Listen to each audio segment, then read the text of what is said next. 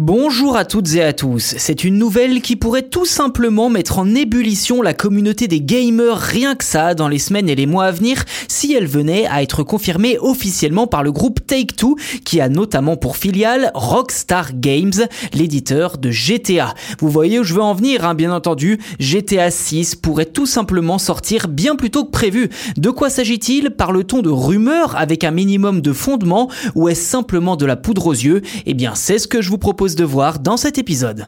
Une chose est sûre, c'est que GTA 6 est bel et bien en développement depuis quelques temps déjà, voire même plusieurs années, il faut le dire.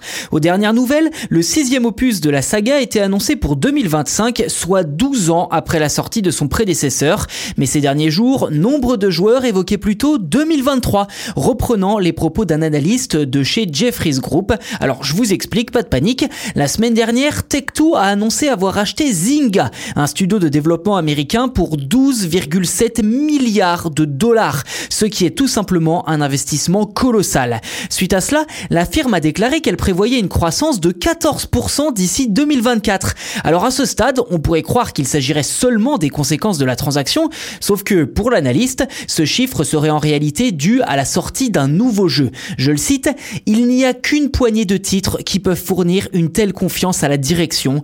Au moins un énorme jeu Rockstar devrait sortir au cours de l'année fiscale 2024 soit entre le 1er avril 2023 et le 31 mars 2024.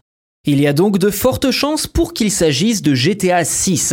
L'autre option serait Red Dead Redemption 3, mais étant donné que l'épisode 2 est sorti en 2018, l'hypothèse semble difficilement tenable. Cela signifierait que le jeu n'aurait mis que 4 à 5 ans pour être développé, car il ne faut pas oublier que la version PC est sortie quant à elle un an plus tard, soit en 2019. Peut-être pourrait-il s'agir d'un Red Dead Redemption Undead Nightmare 2, ou pour être clair, une version zombie, ce qui fut le cas pour le tout premier opus. De penser tout de même que ce seul titre permette à Rockstar une croissance de 14%.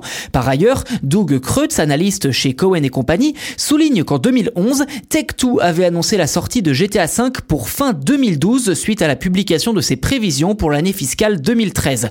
Je le cite, oui, il y a un précédent et donc pour les joueurs de vraies raisons d'espérer que ce titre tant attendu sorte enfin en 2023.